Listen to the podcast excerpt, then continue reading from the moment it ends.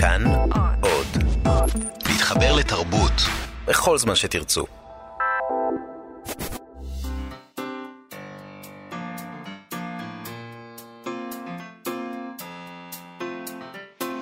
מה שכרוך.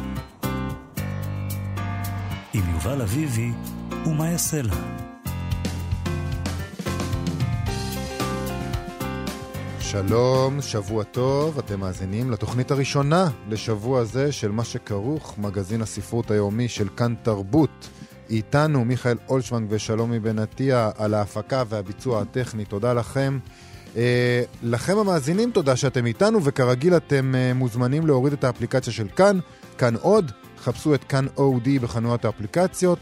אה, אפשר גם לשמוע אותנו בספוטיפיי, אפשר לבקר אותנו בפייסבוק, מה שכרוך עם יובל אביבי ומה יעשה לה, תשלחו לנו, שילחו לנו שם הודעות, נשתדל לענות. שלום מה יעשה לה, טוב שאת פה. יובל, אה, שלום יובל, הנה עכשיו בטח שומעים אותי. היום נדבר עם טלי עוקבי על ספרה חדש בעלותת העושר, שיצא בסדרת רוח צד של הוצאת כנרת זמורה ביטן דביר. בשבוע שעבר ציינו שנתיים להיווסדה של הסדרה הזו, שאמורה להיות בית לספרות שוליים, אה, ספרות פחות מיינסטרימית אולי. אה, וזה ספר שדי מתאים להגדרה הזאת, זאת ספרות פרגמנטרית כזאת וחידתית. שמערבבת נרטיבים וזמנים ותחומים גיאוגרפיים, אנחנו נדבר איתה על הדבר הזה, אנחנו גם נדבר על העניין הזה שהיא חיה בגרמניה כבר 19 נכון. שנה. ואתה יודע, פרופסור יגאל שוורץ, כשראיינו אותו כאן בשבוע שעבר, דיבר על העניין הזה, שהרבה מהאנשים שהוא מוציא להם ספרים, הם לא חיים בארץ בכלל. בסדרה זו תופעה, הזאת. בסדרה הזאת. זו תופעה מעניינת בכלל, לא רק אצלו. לכאורה ספרות שוליים בעברית נכתבת מחוץ לישראל. נכון. אה, אז נראה. מה, נראה איך זה עובד, אנחנו נדבר גם עם אילי גרין שלנו, כן. על אמ, ציד חדש בעולם החנויות המשומשות, הספרים והאספנות, וסטטוס וביקורת, ונראה מה נספיק. לא נספיק כלום, בדרך כלל אנחנו לא מספיקים חצי, לא אבל למרבה נבטיח, בואו המזל, נפסיק להבטיח. נפסיק פשוט. להבטיח, ו- ואז אולי נצליח יום אחד לקיים. זה גם מה שהיה לי בבית ספר יסודי. Mm. ברגע שהפסקתי, למרות שלא קיימתי. אמרו שיש לך הרבה פוטנציאל, אבל... כן. Mm. אני לא אגב- מאמינה לך. מה? לדעתי, היה לך הרבה פוטנציאל, וגם מימשת אותו. מימשתי אותו, כן, הייתי נורא- הייתי נורא נורא... היית תלמיד. טוב הייתי- והכל כן, זה, אה, כן, בסדר, כן, כן. ברור. אבל תני לי איזשהו, כאילו, כל מי שפוגש אותי עשר דקות יודע שאני חנון. אפשר לתת איזה אוקיי, מצג שווא אוקיי, אז קצר. אמרו לך שיש לך פוטנציאל ונורא חבל שאתה לא אגב, מתאמץ. פוטנציאל וצעירים ולימודים וכל הדברים האלה, ככה החלקנו לתוך הדבר הראשון שאנחנו רוצים לדבר עליו, אוקיי. בשורות טובות, נכון? תמיד אומרים שהולך ופוחת הדור, אף אחד כבר לא קורא, עתיד הספרות שחור משחור בגלל הצעירים, הם כל הזמן עסוקים בסמארטפונים שלהם, אוי ואבוי, מה יהיה, אה, בואו נמות. לא. מחקר חדש ממכון המחקר פיו, P-E-W, בדק את הרגלי הקריאה של צעירים. הם טוענים שזה מילניאלס, אבל אני מבולבל לגבי ההגדרה, כי הם, הם מדברים על אה, צעירים עד גיל 30, אבל יש מילניאלס שהם מעל גיל 30 לפי דעתי כבר. אני לא יודעת, אני לא מבינה בהגדרות האלה. ההגדרה אני, לפ- אני יודעת להגדיר, זאת אומרת, מה הם המילניאלס, אבל לא חייבים ממש לתחום את זה ב... ב- יש, יש אה, זליגות לכל מיני כיוונים. נכון, הטענה היא אבל שהם נולדו, כל אלה שנולדו החל משנות, משנת 80 עד שנת 2000, אלה מילניאלס. רגע, ומה עם אלה שנולדו ב-2000, איך קוראים להם? הם, דור ה-Z כבר, אה, Z. הם דור מילניאלס ה-Z. זה דור ה-Y, ויש כבר אה. דור ה-Z, אה, הם מאפיינים שונים. אוקיי. אה, אוקיי, אז בואו בכל נדבר על המחקר בוא, הזה. בוא נדבר לא במילניאלס. אנשים מתחת לגיל 30 אומרים לא קוראים, ואילו המחקר הזה מראה שהמצב רחוק מלהיות חמור. נכון. המחקר הזה בדק יותר מ-6,000 אמריקאים, ומצא שצעירים קוראים יותר ספרים מאשר הדור שמעליהם, בני ה-30 וה-40. לפי המחקר, 88% מהאמריקנים, בני ה-30 ומטה, דיווחו שהם קראו ספר בשנה החולפת, לעומת 79% מאלה של למעלה מגיל 30. Uh, מצד שני, המחקר הזה אומר שהיחס האמריקני לספריות משתנה, ושצעירים יותר לא מתייחסים אליהן כאל חלק משמעותי מהקהילה שלהם, בניגוד למבוגרים יותר. כן. שזה... יכול להיות שזה בגלל שזה מאוד זול היום לקרוא, נגיד, כשהם מדברים על ספרים, אני מניחה שהם מדברים על ספרים דיגיטליים, אז הם פשוט על הכל, מורידים את כן. זה, אתה מוריד את זה, וזה עולה שלושה דולר או משהו, נכון. אתה מוריד ספר. גם תראי אה, את ההגדרה שלהם. הם, הם בדקו קריאה לפי ספר אחד ומעלה, כן. בשנה. כן, נכון. אז כאילו יכול להיות גם שהסטנדרטים שלנו קצת ירדו. נכון. יכול להיות שלפני 20 שנה, אם היו עושים את המחקר הזה, היו מצפים לחמישה ספרים בשנה, שזה גם לא איזה מספר ענק. זה מה שאנחנו קוראים בשבוע פחות או יותר, אבל זה כי אנחנו מיוחדים. בכל מקרה, המחקר הזה בעצם בדק את uh, מערכת היחסים בין האמריקאים לספריות. ומסתבר שהאמריקאים היום קונים יותר ספרים מאשר שואלים אותם בספרייה. Uh, מבין אותם אלו שדיווחו שהם קראו ספר בשנה, בשנה החולפת, כל הכבוד לכם, יותר מחצי רכשו אותו, uh, מעט יותר שאלו אותו בספרייה, והם גם מבקרים פחות בספריות, אבל יותר אמריקאים משתמשים באתר, באתר ברשת של הספריות, שזה גם הגיוני. זה מאשר את ההנחה שהספריות היום הן מקום של שירות אה, יותר מאשר אה, מקום של אה, השאלת ספרים, ובכלל, הספרים זה לא החלק החשוב בספריות היום. נכון. מצד שני, המחקר מחלק את האוכלוסייה לבני 16 עד 29 ובני 30 ומעלה, ולפי התוצאות, תלמידי תיכון וקולג' קוראים יותר מאשר צעירים בשנות ה-20 המאוחרות של חייהם, כך שיכול להיות שזה מה שאיתה את הכף. נגיד שאולי זה בגלל שיש להם יותר זמן פנוי, אבל לא פעם זה פשוט חלק משגרת הלימודים, זה אנשים שהם עוד תלמידים או סטודנטים, mm-hmm. יש דרישות של לימודים. ואחר כך הם מפסיקים כשהם גומרים את הקולג' או משהו. אה, הם, הם, הם גם אה, כמובן מחוברים יותר לספרייה, אה, שהיא מקום הכרחי לחיפוש מידע כשאתה סטודנט. או אפילו לחיפוש עבודה, כשאתה בראשית הקריירה שלך. ואז אתה מגיע לגיל 29, ויש לך עבודה, וכבר אתה לא צריך לעשות תואר, אז אתה מפסיק לקרוא, כי מה, עכשיו תקרא? אין מה זה. אני לא יודעת למה אתה כזה ציני לגבי הדבר הזה. אני חושבת שיכול להיות שאתה לא... יש כל מיני אופציות של אנשים, של איך שהם קוראים ושל איך שהם משתתפים בסטטיסטיקות. מה, למה זה אתה... זה נכון, זה נכון. וגם לקרוא, אתה יודע, אם מישהו לא קורא, אז שלא יקרא, לא צריך יקרא. לצקצק. תראה את הסרט. הכל בסדר. Uh, תשמעי, מעבר לגיל, שצעירים יותר קוראים, uh, המחקר מתייחס uh, גם לקטגוריות אחרות. זה נמצא שם שנשים, בני מיעוטים ומבוגרים עמידים פחות ומשכילים פחות. זאת אומרת, עניים ולא משכילים, מתייחסים לספרייה ולשירותים שהיא מציעה כחשובים יותר, שזה הגיוני, אם, יש, אם אין לך פריבילגיות, אתה מוצא את הפתרונות שלך במקום אחר. אם אין לך אינטרנט בבית כי אין לך כסף, אז אתה יכול ללכת לספרייה. אם אתה לא יכול לממן רכישת ספרים, אתה הולך לספרייה. או אם אתה לא סובל שיש לך מלא מלא ספרים בבית, למשל. כמוך, אז אתה הולך לספרייה. לא, זה מדהים. זה מה, נכון. מי צריך את זה בבית? יש שם הכל. יפה, נכון. אז uh, מסקנה מפתיעה ביותר של המחקר היא שצעירים מתחת לגיל 30, אלה שלכאורה משתמשים באינטרנט יותר מכל, וסומכים עליו יותר מכל דבר אחר, חושבים uh, יותר מאשר המבוגרים שיש מידע חשוב ושימושי שאי אפשר למצוא באינטרנט. כלומר, דווקא הצעירים חושבים ככה. דווקא אלה שמואשמים שהם נשענים בצורה מוחלטת על האינטרנט, הם אלה שמודעים למגבלות של הרשת, שזה זה, אה, דווקא הגיוני בעיניי. זה מאוד הגיוני, זה מזכיר לי כתבה שפעם אה, הכנתי על כתבים צעירים לעומת מבוגרים. אחת הסוגיות שעלו זה שימוש במידע שעובר בוואטסאפ. כלומר, מידע לא אמין שעובר בקבוצות כזה, מידע, אבל הוא לא אמין, אבל הוא מאוד מהיר וזמין, הוא מגיע אליך מעצמו.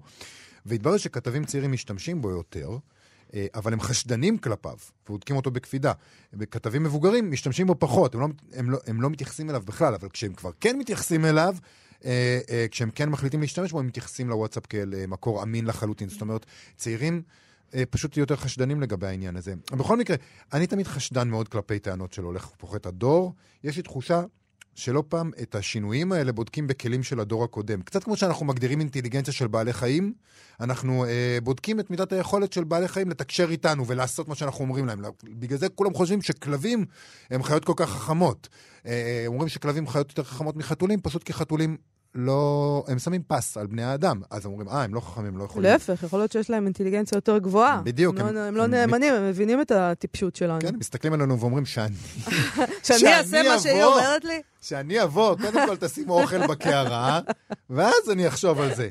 אז, אז זה לא מבחן כל כך טוב. אני חושב שזה כמו שאמרת, כאילו, מה זה בכלל קריאה היום? צעירים קוראים היום בסמארטפון, נכון. הם קוראים אה, כל מיני טקסטים שלא עוברים דרך ערוצים אה, אה, קונבנציונליים. אה, כל האקט הזה של הקריאה... הוא, הוא, הוא שונה, הוא לא בהכרח אותו דבר כמו שהוא היה בעבר, הוא דורש בדיקות יותר מגוונות של מה זה קריאה. וכיוון שאנחנו אף פעם לא מקבלים את שיטות המחקר של הדברים האלה, תמיד מקבלים מסקנות, הרמה של מסקנות, אני לא יודע מה, מה הם עשו שם. מצד שני, גם אופטימיות לא נראית לי. אה, במקום כאן. למה? כי, כי, כי אני חושב שאנחנו כל הזמן עושים את המחקרים האלה. כדי להגיד לעצמנו, זה לא נורא, זה לא נורא, עדיין קוראים, הכל בסדר. בעוד שמאוד מאוד ברור שככל שעובר הזמן, אנשים קוראים פחות. צעירים ומבוגרים, ולראיה, הקריטריון הזה של ספר אחד בשנה. מה זה ספר בשנה? אפשר לקרוא ספר ביומיים, כאילו, מה הקטע? אבל הם, יש עוד דברים לעשות, חוץ. מלקרוא ספר. אם לשמוע- אנחנו- רוצים לשמוע מוזיקה, רוצים לראות סדרה, יש סרט טוב בקולנוע, הכל אם בסדר. אנחנו מגדירים אדם קורא כמי שקורא ספר בשנה, אז אני חושב שאנחנו עושים הנחה לקריטריון. זה, זה, זה ה- נכון, זה המס... על זה אני מוכנה לחתום. בסדר. אז בוא נשמע איזה שיר יאללה. ונמשיך.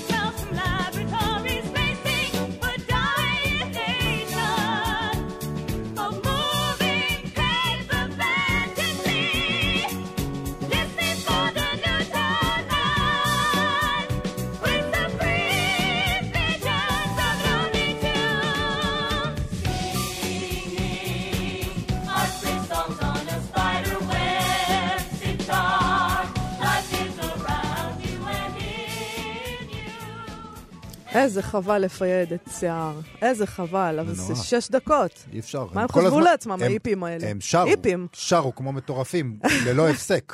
אז כאן תרבות זה אנחנו, מה שכרוך. אה, נדבר עכשיו על כתיבה בעברית מחוץ לישראל. זה נושא, נושא שמעסיק לא מעט את הקהילה הספרותית בארץ. אה, יש יותר ויותר ישראלים כאלה שגרים בחוץ לארץ ויוצרים משם בעברית. אה, יש עיסוק מתמיד בקהילות מהגרים מישראל ששומרות על היצירה בשפת האם שלהם. אה, ואפילו פרס ספיר התייחס לסוגיה כשהחליט למנוע מהכותבים והכותבות בעברית שחיים בחו"ל להגיש את ספריהם לפרס. אה, ובמקרה זה אולי עצם ההתייחסות אה, של התקנון לדבר הזה מצביע על מרכזיות של התופעה. כמובן שזה קרה אחרי שרובין אמדר זכה ב... כן, גנבו להם את הפרס. רובין אז, אה, אמדר זכה בספיר, הוא חי בניו יורק, זה לא מצא חן בעיני לא? חלק מן האנשים. אוקיי. בשבוע שעבר אנחנו דיברנו כאן עם פרופסור יגאל שוורץ, עורך סדרת רוח צד בכנרת זמורה ביטן, אה, ואחד הדברים שהוא ציין הוא האחוז הגבוה יחסית של כותבים בעברית שלא חיים בארץ, דווקא בסדרה הזאת שהוא עורך, שמתרכזת בספרות אה, שוליים, ספרות שונה, שלא מצייתת לחוקים הבלתי כתובים של ספרות, כפי שאנחנו מכירים אותה. והספר החדש של טלי עוקבי, בלוטת העושר, שיצא בסדרה, הוא אחד כזה. טלי עוקבי גר- עוקבי גרה כבר 19 שנים בקיל, שזאת עיר נמ- נמל, צריך להגיד נמל, נכון? בצפון גרמניה, בין הים הבלטי לים הצפוני. יובל. כן, זה חתיכת מקום. מקום. אה, והיא כותבת בעברית, והיא כותבת פרוזה אחרת, מקוטעת, לא נרטיבית. אה, המו- המבנה שלה מתחבר לתכנים שעוסקים לא פעם בחיפוש זהות, אה, בתלישות. בוא, נ- בוא נשמע אותה. שלום, טלי עוקבי. היי מאיה, מג- היי יובל. מגרמניה הרחוקה. כן, אה, אני אה, אקריא ש- ש- מהעמוד הראשון רגע, אה, שלוש שורות ברשותך. את כותבת ככה: את שפת אמי אני אחזיק קרוב בתוך האור. שפת האם של אמי אינה שפת אמי. שפת האם שלי לא תהיה שפת האם של בתי שתיוולד. כך נדאג לטפח זרויות בתוך העץ המשפחתי. שזה מאוד מאוד מעניין באמת, שבעצם הילדים שלך אה, לא יכולים לקרוא את הספר הזה. כן. איך זה מסתדר, כל הדבר הזה? זה גם חלק מרכזי מהספר, או לפחות כן, מהחלק וזה, הראשון וזה הספר שלו. עוסק. כן, איך זה מסתדר? אמ, אני, אני לא יודעת, זו, זו סיטואציה כזו שנוצרה, זה, זה משהו שקיים, זה משהו שקיים, אני מניחה, אצל הרבה אנשים ש, שלא חיים במדינות שהם נולדו לתוכן. כן. המצב, ה, המצב שלנו כרגע, שכשעולם אה, מקוטע, וההורים שלי הם גם בעצם הגיעו אה, לארץ כילדים מתימן, מהמם. ומהר מאוד נ- נאלצו להחליף שפה, והם גם עשו זאת, ונאלצו להחליף תרבות, והם גם עשו זאת, וכן, אני דור שני בעצם. במובן וזה מסוים... שהילדים שלי אה, לא קוראים את זה, אז אה, ברגע שהם יהיו אולי יותר גדולים, אולי הם על דעת עצמם אה, ילמדו באמת אה, קרוא וכתוב. אבל זה מעניין. טלי, יש, אה, כן. יש בזה גם משהו משחרר אולי? נשמע לי די משחרר. הילדים שלך לא הייתי- יכולים לקרוא, הבעלך לא יכול לקרוא. אה, נהדר, כן. נפלא, את יכולה לכתוב באמת מה שאת רוצה. בדיוק, נכון. מבחינתי זה חופש גדול, כן. ו... אה, כן, אני לא, אני באופן אישי לא, לא רואה בזה בעיה, למרות שהמון אנשים אה, כן רואים בזה בעיה. אבל אה, כן, זה תראי- כנראה עניין של טעם אישי. יש איזה עניין כזה עכשיו, בש, בשנים האחרונות, של כותבים ישראלים שחיים בחו"ל. אה, כמו שאמרנו, פרס ספיר אה, אה, התייחס לזה כששונה התקנון כך שלא תוכלו לגשת לפרס וכולי. ויש דיבור ככה על קהילות יצירה מחוץ לישראל שעושות את זה עדיין בעברית. ובאיזשהו מובן יש שאלה, האם זה בכלל יכול להתקיים? הרי אתם לכאורה חייבים את ישראל בשביל ליצור. ואתם, ובכל זאת אתם לא חיים כאן. יש איזה מין, יש איזה מין ניגוד כזה בין הצורך uh, של יוצרים מחוץ לישראל בישראל, רק מהבחינה לא הזאת. בישראל, ב- בקהל, ב- בקהל, דוברי עברית, דוברי בדוברי עברית, כן. עברית, כן. בדיוק, בשפה העברית, כן. אמ, תראה, אנחנו מבחינת, אני אדבר בשם עצמי, לא, לא בשם אנחנו. לא, כן. זהו, את נציגה של הדור, נציגה של הקהילה ברחבי העולם. כן, או וואו, אלוהים. אה, אני אדבר שוב, שוב בשם עצמי. כן. אה, מבחינתי עברית זה, זה, זה הדבר הכי טבעי, זו השפה הכי טבעית לכתוב בה. אני דוברת גרמנית טוב, אבל אני אף פעם לא, לא העליתי על דעתי לכתוב בשפה הגרמנית. תראה, זה שהעניין הזה עם פרס ספיר, זה ברור שזה אה, נובע, זה, זה עניין פוליטי וגם תוך ספרותי, ומבחינתי זה כמובן אה, דבר שטותי, מכיוון ש... תראה, עצם העובדה ש, שאני כותבת בעברית, שהספר שלי יצא בהוצאה גדולה, שיגאל שוורץ ערך אותו, זה אומר שכן עניין, ש- שיש עניין, שיש הזנה הדדית. ש... כן. מבחינתי אני הפריפריה של מדינת ישראל, אם תרצה. אה. כאילו היא ממש מסביב ל- ל- למדינה. זה כמו שליה, שליה שמזינה. תמיד יש, יש משהו שהוא... אה, לכן זה, זה מבחינתי משהו שהוא מאוד מאוד מוזר, מאוד משונה. יש, את והטיעון מרגישה ש- אבל שיש קהילה בגרמניה כן, באמת? יש לך יחסים, קשרים עם אנשים אחרים, נגיד, שכותבים אה, ישראלים בגרמניה? כן, כן, בטח. יש לי מה- כי אנשים שיושבים בברלין, עם מתי שמואלוב, עם גדי גולדברג, עם, אה, עם עם זהבה חלפה שיושבת שם גם, וכן, יש לנו קשרים. זה, בעידן האינטרנט ל- לכולם יש קשרים זה עם קל, כולם. כן. האמת שזה קל. זה גם, קל. אה, נכון.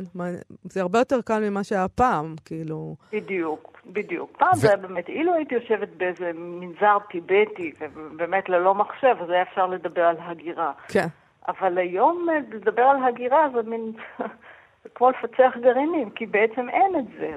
אתה כל הזמן בתוך השפה, בתוך uh, התעסקות, בתוך אנשים.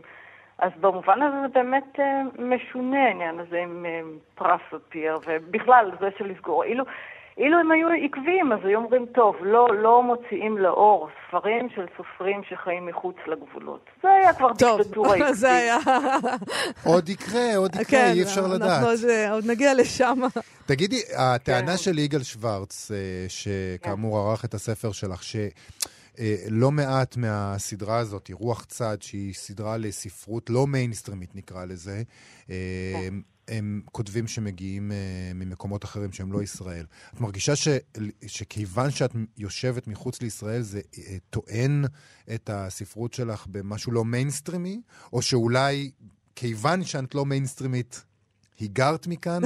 וזה שאלת הביצה והתרנגולת. אה, למה דווקא הספרות השוליים בעברית נכתבת מחוץ לישראל? זו שאלה מאוד טובה, שאלה פילוסופית, זה, אני צריכה לחשוב עליה, אבל אני עכשיו אענה לך.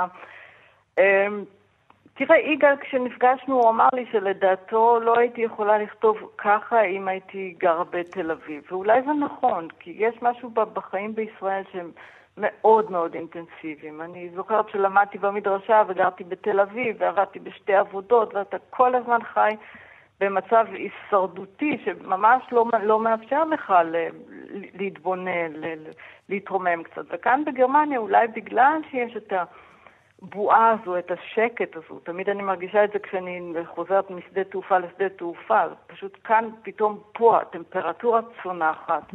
יש מין אה, קיפאון אטמוספרי פילוסופי ש, שמאפשר לך בכלל להיכנס לתוך מצבי תודעה. זאת אומרת, אני גם נמצאת בחיים הממשיים האלה ועובדת קשה ומגדלת ילדים, אבל יש באמת אה, חלון שמאפשר התעסקות בכתיבה מסוג כזה, ואני חושבת שזה גם בא מכך ש... כן, שאלה הנושאים שלי אולי באופן אישי, שפשוט פחות אה, מעניין אותי מלכתחילה להיכנס לתוך המיינסטרים. אולי, שוב, זה, זה פשוט ככה אני. אבל תראי, את כותבת בעצמך בספר, לפעמים עולה בי החשק לכתוב סיפורים ממוסר השכל. ללבוש שמלה, נעלי עקב דקיקות, למשוך אודם ורדרד על שפתיי ולכתוב משהו נורמלי, עם מוסר השכל. במובן הזה שיבינו מה אני רוצה לומר. והדבר הזה שאני רוצה לומר, יהיה בדיוק הדבר שצריך להיאמר, בלי קיפולי טקסט ומשמעות כפולה. סיפור קטן, עם מוסר השכל, קוהרנטי, עלילתי, לא מטלטל או מוגזם. והס... ובואי בואי רגע נדבר על הספר. הספר הוא מאוד פרגמנטלי, מאוד מהורהר, מופשט. אמ, יש בו סצנות מאוד מאוד ברורות, אבל הן משובצות גם עם סצנות, סצנות כמעט פנטסטיות. ולפעמים הקפיצה מסצנה לסצנה לא ברורה עוברת מגרמניה לישראל, מתקופות זמן שונות. לא קל לקריאה מהבחינה הזאת. כן. ואת רוצה להיות, את אומרת, אני רוצה אולי לכתוב אחרת, אני כן רוצה את, ה, את, ה, את הנרטיב. Mm. כן, אולי זה באמת, אה, זה הסיפור חיים ש, שהוא בנוי מתלאים. זאת אומרת שהנרט, ה- הס- הנרטיב הוא באמת אולי אה, מלכתחילה בנוי משכבות. הקפיצות האלה זה באמת אה, קשור לשני מצבי תודעה או שני מצבים תרבותיים שביניהם אני מקפצת השפה העברית, התרבות העברית, התרבות הגרמנית, השפה הגרמנית, הנופים השונים. ו... כן, זה, זה, זה בעצם מצב האנושי, המצב הקיומי ש, שבתוכו אני פועלת, אז זה, זה מה שבאמת אה, יצא. אולי מתישהו אני כן אצליח לכתוב נורמלי, אני... אין לדעת. אין צורך, זה בסדר כמו שזה. אה, אני רוצה לשאול אותך לסיום, האם אה, פעם תורגמו טקסטים שלך לגרמנית וקרא אותם קהל כן. גרמני? כן, אה, סיפור אחד, סילבסטר תורגם בידי המתרגמת גונדולה שיפר. וכן, יש לו קוראים, הוא לא התפרסם עדיין בשום מקום, וזה סיפור שבעצם אה, עליו מבוססת כל הנובלה רצועות שיצאה בשנה כן. שעברה בהוצאת בלה לונה. כן. אז את לא יודעת, אה, לא קיבלת תגובות עוד אה, מקהל. מקהל גרמני. כן. אה, לא, לא, לא משהו שאפשר לדבר, אוקיי. לא, לא מעניין, מה- מעניין מה הם יחשבו על זה. כי את מדברת על הרבה על גרמנים, ועל נכון. ה- על האינטראקציה איתם, יש, זה, זה מופיע הרבה בספר כמובן. נכון, נכון. כן, זה, זה, זה בשאיפה שזה באמת אה, יתורגם לגרמנית. אה, ונראה לי גם נכון, בגלל העובדה שאני חיה פה כל כך הרבה שנים, ו- ו- וזה באמת, אה, כן, יגאל אמר שלדעתו זה ספרות זרה בעברית. יש משהו, הסיפורים האלה, הנושא שלהם הוא באמת נמצא בכף התפר בין, בין גבולי, הוא, כן. הוא פה והוא שם.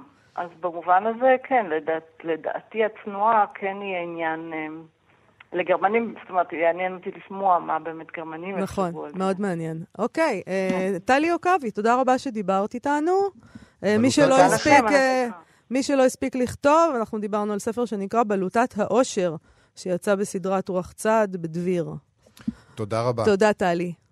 תודה לכם, ביי. להתראות, ביי. אה, עכשיו, עם אילי גרין, צייד הספרים שלנו, מחנות הספרים המשומשים האחים גרין. אה, מדי שבוע, אילי, שלום. שלום, שלום. אתה מספר לנו אנקדוטה אחרת מעולם אספנות הספרים המשומשים, ובכלל מעולם האספנות. על מה היום? היום מדברים על דודו גבע. ממ, יופי. אני אוהב את יופי. דודו איש גבע. יקר. נכון. כן. נכון. למה אז- אין את הברווז יותר על, אה, על גג העירייה? למה הורידו אותו? זה היה כל כך מגניב. אז צריך לשאול את הבן שלו, שהוא אה, מנהל נראה לי את ענייניו של דודו גבע, אה, ואת העירייה כמובן צריך לשאול גם. אוקיי, אז על מה לפני שאנחנו נדבר? פותרים את הדבר הזה. נכון. אה, אנחנו, זה תחום אספנות, דודו גבע, כמו קומיקס ישראלי, רק יותר חתרני. הוא, הוא היה... הוציא המון ספרים, בסך הכל אה, זה התחיל עם זו ארץ זו, שהוא הוציא את זה עם חנוך מרמרי וחברים נוספים. אבל uh, היום כשמוצאים ספר uh, מקורי של דודו גבע, חוץ מהברווז לפי דעתי שמודפס עכשיו פעם נוספת, ללא דונלד דאק המקורי, שהיה שם איזה סכסוך במקור, אז אם מוצאים היום ספר uh, מקורי של דודו גבע, זה בדרך כלל עולה מינימום 150 שקלים, רק בגלל שהספרים שלו מאוד נדירים וכבר אי אפשר להשיג אותם. מה אתה אומר? מה פתאום זה נדיר כל כך? הרי זה לא, זה היה עכשיו, לא מזמן זה יצא, כאילו. לא, לא, זה כבר, זה כבר מזמן מזמן. מה זה. מזמן? 20 שנה? 15 20, שנה? 20, 20 פלוס לפי דעתי כבר. רק אנשים צעירים מאוד יכולים להגיד שזה מזמן. זה, זה ממש... אני זוכרת שזה יצא.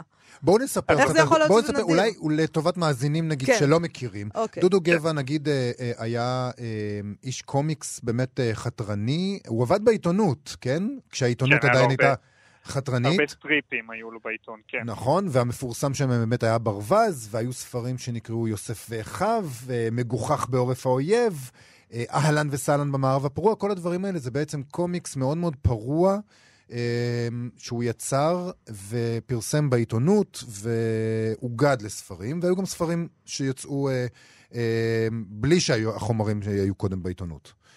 נכון. אה, ואני באמת זוכר, אה, הרבה פעמים אה, בבית שלנו היו ספרים כאלה, הם יצאו בפורמט מאוד מאוד ייחודי, הם יצאו אה, מין כאלה צרים ו- אל- וארוכים. אה, אלבומים כאלה, אלבומיים כאלה, ויש לי בבית מלא. אני, אז אני מיליונר? אתה חצי מיליונר, אתה בדרך לשם לפחות. יש. מה, למשל לגמרי. שתיקת הברווז. זה ספר נגיד לא, לא מהנדירים יחסית, אבל uh, במהדורות הראשונות שלו הוא שווה באזור ה-150 שקלים. אוקיי. אבל אם נגיד לוקחים את הספרים היותר נדירים, שזה אהלן וסהלן במערב הפרוע, uh, רב שענן נגד בנו של גודזילה, שזה דברים שהם די קשה, אני רואה את זה פעם בשנתיים, שלוש לפעמים. אה, אתה יודע למה, אבל זה, אני חושבת שזה בגלל שמי שיש לו את זה בבית, כן. הוא רוצה שזה שיהיה לו בבית. כאילו, זה נמצא אה, על המדף נכ- שלו, והוא לא נכון. רוצה למכור את זה פשוט. אולי גם לא את- הרבה הם קנו מסתירים את את זה זה. לפני שאני בא. יכול להיות שהרבה לא קנו את זה, אבל לפי דעתי דווקא כן. פשוט לא רואים את זה הרבה, גם אולי מסתירים את זה באמת רגע לפני שאני מגיע לדירות שלהם. אבל אנחנו באמת רואים את זה פעם בשלוש שנים, וזה מגיע לפעמים למחירים מאוד גבוהים. ובנוסף, הוא גם לפעמים אה, הקדיש ספרים, ובתוך ההקדשה הוא היה מוסיף איזה איור מקורי. Mm. אה, משהו חמוד, איזה פיקנטריה קטנה, והדברים האלה בכלל לפעמים נמכרים במכירות פומביות, ומגיעים למאות דולרים. אה, מדהים. זה בכלל, ממש. החתימה, אם נגיד יש חתימה לבד של דודו גבע, זה לא שווה מי יודע מה, אבל אם יש ליד זה איור קטן שהוא צייר אה, בעצמו, אז זה כן. האמת שגם רק החתימה שלו שווה, מוסיפה לה לערך הספר. לדעתי זה היה כל כך מצחיק אותו, הדבר הזה. נכון. באמת, כאילו, כן. זה הדבר הכי מצחיק ששמעתי. לגמרי. באמת, דודו גבע, החתימה של דודו גבע. שעשע. זה כמו. זה כמו הסצנה הזאת בסרט אה, על בסקיאט, שהוא מגלה ש, שכשהוא משרבט משהו על נייר, נותנים לו המון קצף על זה, הוא פשוט הולך ומשרבט על קופסאות סיגריות לכל מי שרוצה, זה מה שהוא היה עושה. הוא פשוט היה משרבט על כל מה שהייתם רוצים ונותן ל- ל- למרבה במחיר. כן. תגיד, אז... כן? כן. כן, לא, לא, לא, אני אומר שזה קורה לפעמים גם עם, אה, בלי שהם מתכוונים לזה, אתה יודע, לפעמים אה, הרבי מלובביץ' היה מחלק שטרות של דולר או מטבעות נכון. בראש השנה ובפסח, והיום אנשים מוכרים שטר של דולר אחד משנות ה-70-80 ב-700 דולר. אה, בלי, בלי חתימה, בלי כלום. אז איך אתה יודע- שהרב- אז איך אתה יודע שזה מהרבי? האמת ששאלתי את זה פעם אחת, בית מכירות פומביות, ששאלתי אותו איך אתם יודעים שזה אותנטי, ואז אמרו בגלל שזה הגיע מחסיד אה, חב"ד. אה, אז חסידי ואז- חב"ד הם הם וואו, אותנטיים. זה נראה לי קריטריון אה, פיננסי לגמרי. לא משובח. הדתיים באמת יודעים לעשות כסף טוב. אה, אוקיי. לא, אבל צריך, כאילו, אני לא רוצה לעשות, כאילו הם נתפסים כאנשים מוסריים יותר, רק כי הם חסידי חב"ד? זה, אני, אני לא רוצה להביע דעה כאן, אבל אה, זה, זה וואי, היה לי תמוה בעיניי. אני רואה פה הזדמנות עסקית כבירה, אה, ללא ספק. לא, לא, חלילה. אז תגיד, מה- מה- מה הכי הכי שווה מבין ספריו של דודו גבע, אם נחזור רגע לזה, אהלן וסהלן ממערב הפרוע אמרת? אני חושב שדווקא בנו של גודזילה. אמ, בנו של כן, גודזילה. הוא- אז אם נניח בנו של גודזילה מגיע לידיך עם אותה חתימה של דודו גבע וציור קטן ליד, אתה אומר... זה ואיום כ- מקורי, זה, זה 500 דולר הייתי אומר. נהדר. הייתי מוצא מישהו שיקנה את זה במחיר הזה. לא רע. יש לו, יש לו באמת עדת מעריצים, זה, זה לא... לא הרבה הגיעו למקום הזה שדודו גבע נמצא בו כרגע. מדהים. מדהים. אה, כן. מסתבר שצריך למות בשביל אה, להגיע לגן עדן. אוקיי, אה, אילי גרין, תודה רבה לך על השיחה הזאת. אה, חנות. האחים, חנות הספרים המשומשים. האחים גרין, כמעט אמרתי חנות האחים המשומשים, הספרים גרין. אנחנו כבר יד שלישית. תודה רבה, אילי, להתראות. בכיף, להתראות. להתראות, ביי ביי. אה, לפני שנמשיך, יש לי תגובה פה שנשלחה אלינו בפייסבוק מירון גולדשטיין, שהוא במאי ישראלי שגם חי בגרמניה כבר הרבה שנים, והוא כותב כך, אפרופו השיחה עם טלי עוקבי. כן. אה, הוא כותב, "השפ- אחד, השפה הסודית. כשאני יושב בחזרות, אני כותב את כל הערות הבימוי בעברית. טבעי. אבל כשאני יושב בישראל, באולם חזרות, וצופה בחזרות של קולגות, אני מגלה כי אני רושם את ההערות בגרמנית. מישהו אמר לי שסודיות השפה הופכת להרגל. זה מהמם. זה מקסים, כן, זה מאוד יפה. את יודעת, שתיים, אבל צריך מאוד להיזהר את זה עם עברית. כי אנחנו מעט אנשים, אבל uh, יש, המ- כולם מבינים עברית איכשהו בסופו של דבר. אתה מוצא את עצמך במס, במעלית בטורונטו, אומר משהו לא יפה על מישהו אחר במעלית, ואתה מגלה שהוא יודע. מה אתה אומר? לי יש, אני מכירה מישהו שיש לו תיאוריה כזאת אה, באופן כללי, שלא משנה איפה הוא בעולם, במקום שהוא לא יודע את השפה, אז נגיד שהוא יושב במסעדה, הוא מדבר עברית, המלצרים מבינים לפי דעתו. אוקיי, הדבר השני שכותב ירון גולדשטיין, סופרים זרים הגרים בגרמניה, הכותבים בשפתם ומתורגמים לגרמנית, זו תופעה רחבה ונפלאה. יש כאן שוק נרחב ופעיל גם במדיה. מה שמתורגם גם לפעילות ערה, והרבה ספרים נמכרים. זה יופי. כן, אז אה, יש זה- כזה דבר, מסתבר.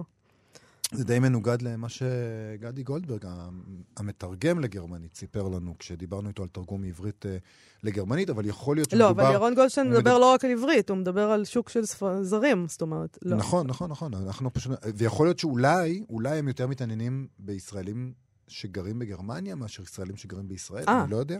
אולי. לא טוב. יודע. נעבור לביקורת הביקורת? כן. יאללה. אה, נדבר על הביקורת של יותם ראובני, על ספר השירים של ריטה קוגן, סוס בחצאית, שהביקורת התפרסמה במוסף ספרים של הארץ ביום שישי. נכון. בכלל, ריטה קוגן השתלטה על מוספי הספרים של הארץ ביום שישי, אם ראית. יש ביקורת על ספר השירים שלה, אה, וביקורת על הספר האגדה על בת הצאר ושבעת האבירים של פושקין, שהיא תרגמה לעברית ויצאה בהוצאת קדימה.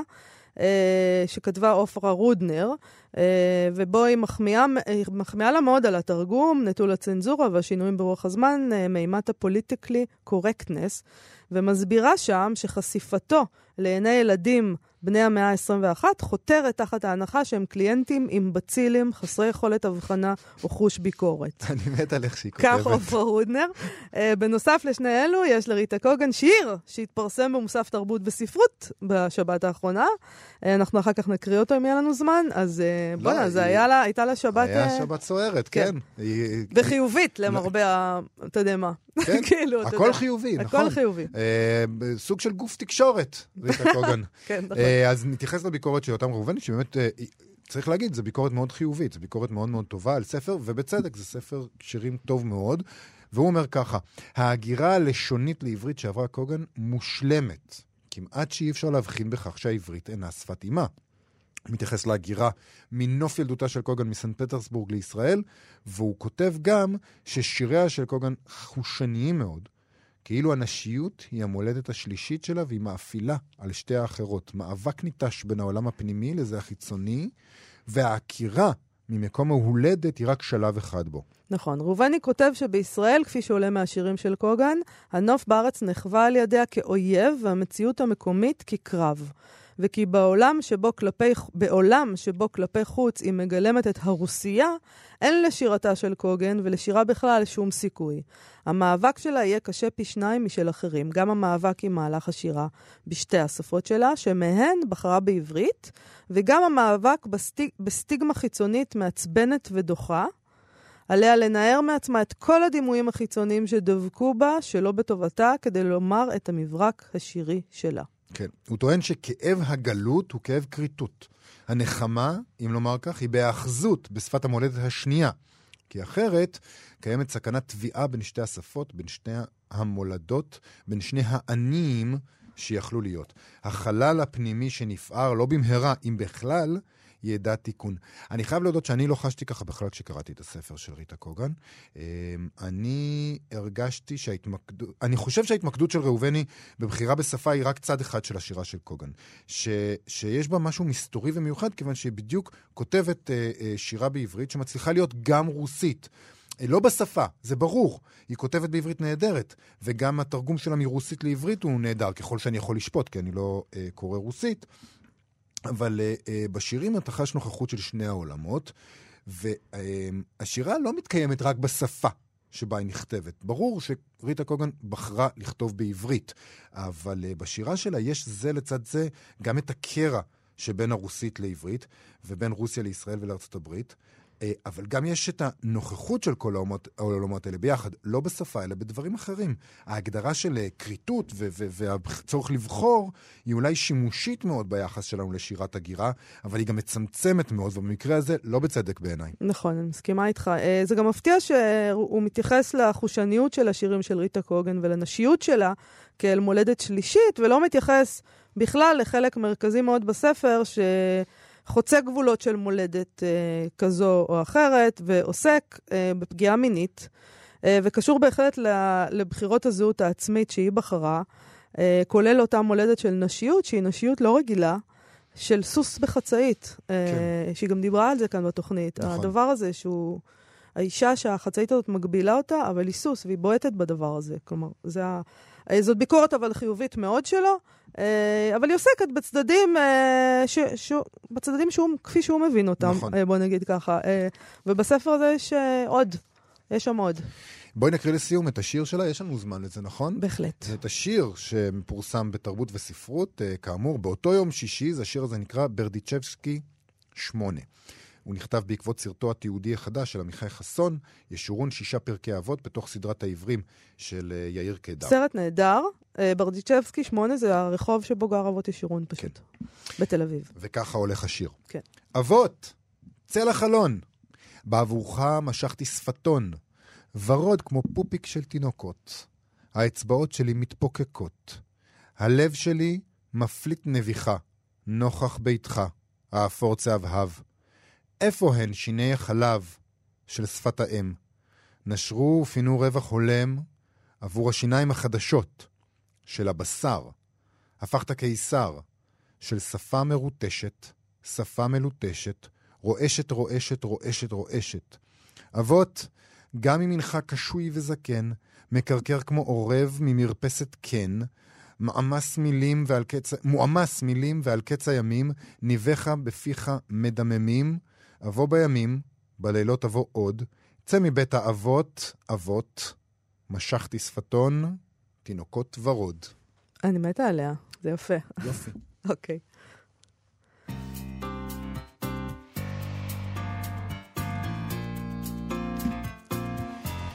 לפני סיום, פינת סטטוס יומי, נקריא סטטוס של אוהד מילך, שהוא בעצם ביקורת קצרה על הספר האחרון של א' ב' יהושע, כן. המנהרה. נכון. ככה הוא כותב.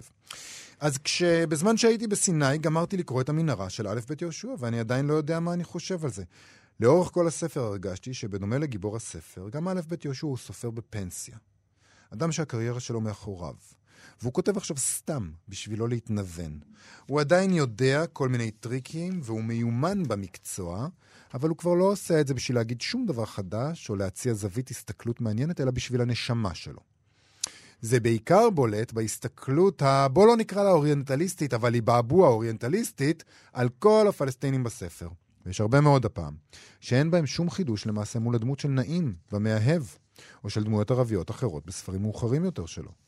הערבים הם דמויות שתמיד מעוצבות כדמות שכל הביוגרפיה שלה, כל הקיום, בא כדי לסמל משהו, או לקדם את העלילה. העומק שלהם הוא כעומק הדף. וכשאתה סופר במהלך איזשהו כיוון של הקריירה, אתה עדיין מנסה להעמיק ולחקור ולהצל ולהציל. כשאתה בפנסיה, אתה יכול לעגל פינות, והספר הזה מעגל פינות. הכל היה נסלח בעיניי, אלמלא הסוף, הפסקה האחרונה למעשה, שהרגישה כמו להגיע בסוף הדקה ה-94 מול שער ריק, במקום לבעוט את הכדור לשער, לבעוט לקורא בראש. איזושהי אכזריות שאני לא מבין, שמגיעה מכיוון אה, מי שלא אמור לנהוג ככה, באה רק אה, כדי לשרת איזו אמירה שהיא אפילו לא אמירה נכונה. ועדיין הוא מסיים, אוהד מילך, יש בספר הזה דברים יפים, ובעיקר היכולת להתייחס לשיטיון כאל משחק, אה, שזו איזו ראייה אופטימית סך הכל של החיים. זה הזכיר לי, ככה הוא כותב, ראיון עם אודי אלוני, בו הוא דיבר על השנים האחרונות בחיים של אמו ועל השירים ביידיש, שהיא פתאום נזכרה בהם והתחילה לשיר ביחד איתו. אני חייב להגיד שאני לא, לא חושב ככה. אני לא חושב שא' ב' יהושע כותב כדי לא להתנוון, ודווקא בספר הזה אני חושב שהיה לו דבר חדש להגיד. ובאמת ההתמקדות כאן היא בשיטיון, וזה חידוש גדול, וזה דבר שלא כתבו עליו הרבה בעברית. ואני חושב שבגילו, הוא בן 82, הוא מצא את עצמו בתוך גל של כתיבה על שיטיון שמאפיין דווקא כותבים וכותבות צעירים ממנו בהרבה, הילדים של האנשים האלה שהם בשיטיון. כך שמבחינה הזאת יש דיון ספרותי חדש שקורה עכשיו לדעתי, שהוא בהחלט נדרש בו, והוא מציע זווית לא שגרתית לדיון הזה בספרות העברית. אני רוצה להגיד לך שאני באופן עקרוני אה, לא אוהבת, ב... עד, בוא נגיד, סולדת, לא אגיד לא אוהבת, אני סולדת מהתייחסויות אה, מהסוג הזה שהקראת עכשיו אה, לגיל של הכותב. ולזקנתו וכל הדבר הזה. סופר בפנסיה, לא, כותב כדי לא להתנוון. אה, יכול להיות שהספר הזה לא מוצא חן בעיני מישהו, וזה בסדר, אבל ההקטנה הזאת, בגלל הגיל, אה, כי גם אני כבר מתקששת, אז אה, יכול להיות שזה, אתה יודע, אני רואה את עצמי כבר שם, אבל זה מאוד מאוד מקומם אותי. זה ממש, אה, זה מסכים. גילנות אה, שממש מגעילה אותי אפילו, הייתי אומרת. אני מסכים, אני חושב שאתה, שזה גם, זה מין מקצוע כזה שאתה בסדר, אתה, זה רק הולך ומשתפר בהרבה מקרים. או שכן או. שלא, זאת אומרת, אפשר לא לאהוב ספר, אם אתה לא אוהב אותו, זה לא קשור לגיל. אה, גם לגבי הפלסטינים, אגב. זה נכון שהרבה פעמים בספרות של א' ב' יהושע יש תחושה שהדמויות של הפלסטינים הם בעצם אלגוריה ענקית לפלסטין, כן? אבל מצד שני, נגיד במאהב, גם הגיבור הישראלי הוא אלגוריה ענקית לישראל, הוא והמכונית שלו שם. אה, כך שלפחות יש פה שוויון. אה, מעבר לכך, הוא מתייחס באופן עקבי לקיום של פלסטינים, והוא לא מתעלם מהם לחלוטין, כמו שקורה ברוב הספרים שנכתבים כאן בעברית, אה, שבהם אין פלסטינים בכלל, כאילו הם לא קיימים אה, מאחורי איזה מסך. אז נשאלת באמת השאלה, מה עדיף, ייצוג כאילו פלקטי ופונקציונלי, נקרא לזה, לכאורה, של הפלסטיני, או בכלל להתעלם? וזו שאלה שאני חושב, אני, אני לא יודע, במה את בוחרת? אני חושבת שעדיפה התעלמות מפלקטיות. אה, להיעדר המוחלט, אה, במידה וסופר החליט להתעלם, ההיעדר הזה יש לו משמעות דווקא מאוד מאוד עמוקה בעיניי. אתה יודע, זה אומר משהו, לא לכתוב אה, עליהם בכלל, אה, מאשר אה, פשוט אה, לכתוב משהו פלקטי, שזה תמיד בלתי נסבל, מבחינתי, לטעמי. אה, אני לא חושב אבל שההתעלמות נעשית כיוון שלא רוצים ל... אני חושב שהם מתעלמים כי הם שוכחים אותם. בסדר גמור, זה גם אומר משהו. אבל זה עדיף מפלקט, יובל. לא... פלקט זה דבר בלתי נסבל מבחינתי לקריאה. אה, בכל מקרה אנחנו צריכים לסיים. לא נכון. נפתור את הסוגיה הזאת עכשיו. כרגע אנחנו לא נפתור. את זה. כרגע לא נפתור את זה. נריב במעלות. אולי מחר. בסדר. אה, נזכיר לכם לחפש את כאן אודי בחנויות האפליקציות, זה היישומון שלנו, שבו אפשר להקשיב לכל התכנים שלנו, גם לבקר בעמוד הפייסבוק, מה שכרוך עם יובל אביבי ומאיה סלע. נגיד תודה למיכאל אולשוונג ושלומי בן עטיה, תודה רבה לכם. אנחנו נהיה כאן שוב מחר. להתראות. להתראות.